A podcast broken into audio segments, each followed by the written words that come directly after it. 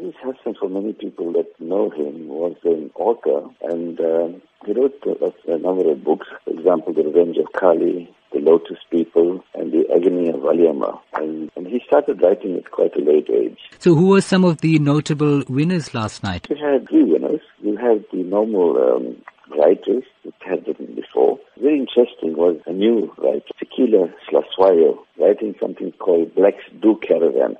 Know, the normal story is that uh, caravan is mainly for, for the white population, but here she actually went to 60 different sites and she wrote a wonderful book called Blacks Do Caravan. So it was a lovely discussion on caravanning around South Africa and what a wonderful country we have. And, and you know, we went to all the different provinces and had all the sites in this country. It was fantastic. So she was one of the winners.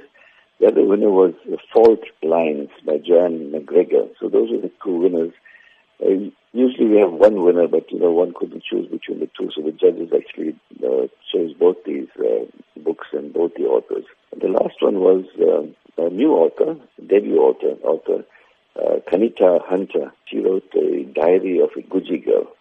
So those were the three winners, effective. Should have been two winners, but as I said, the the main prize went to two uh, two people, two authors. So, what sort of legacy has been left behind by the renowned author Aziz Hassim?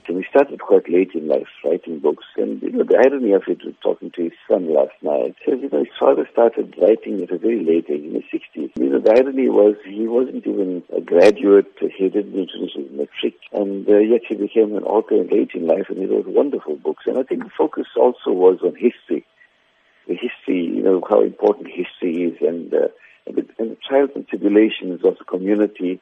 For example, in Lotus People, he spoke about and uh, tribulations of the people in the Casbah area, you know, the area, central Durban, so-called Indian area of central Durban. How would you describe his novels in terms of preserving Durban culture and being of relevance in today's era? I think it's important as far as the history is concerned. Because his novels, for example, The Revenge of Kali, and he spoke about really the indentured laborers and that type of thing. Lotus people, we spoke about the color, you know, the, the the agony of Valliamma, the type of contribution a young woman, Indian woman in those days contributed, you know, to, to the, um, you know, liberation of the Indians as such, you know. So it left, uh, I think one reads these books, one actually goes back in time. And I think for the, for the youth of today, who really don't understand and know that uh, the type of history we've, we've been through, the type of challenges that the, the community faced in those old days, you know, the Indian communities.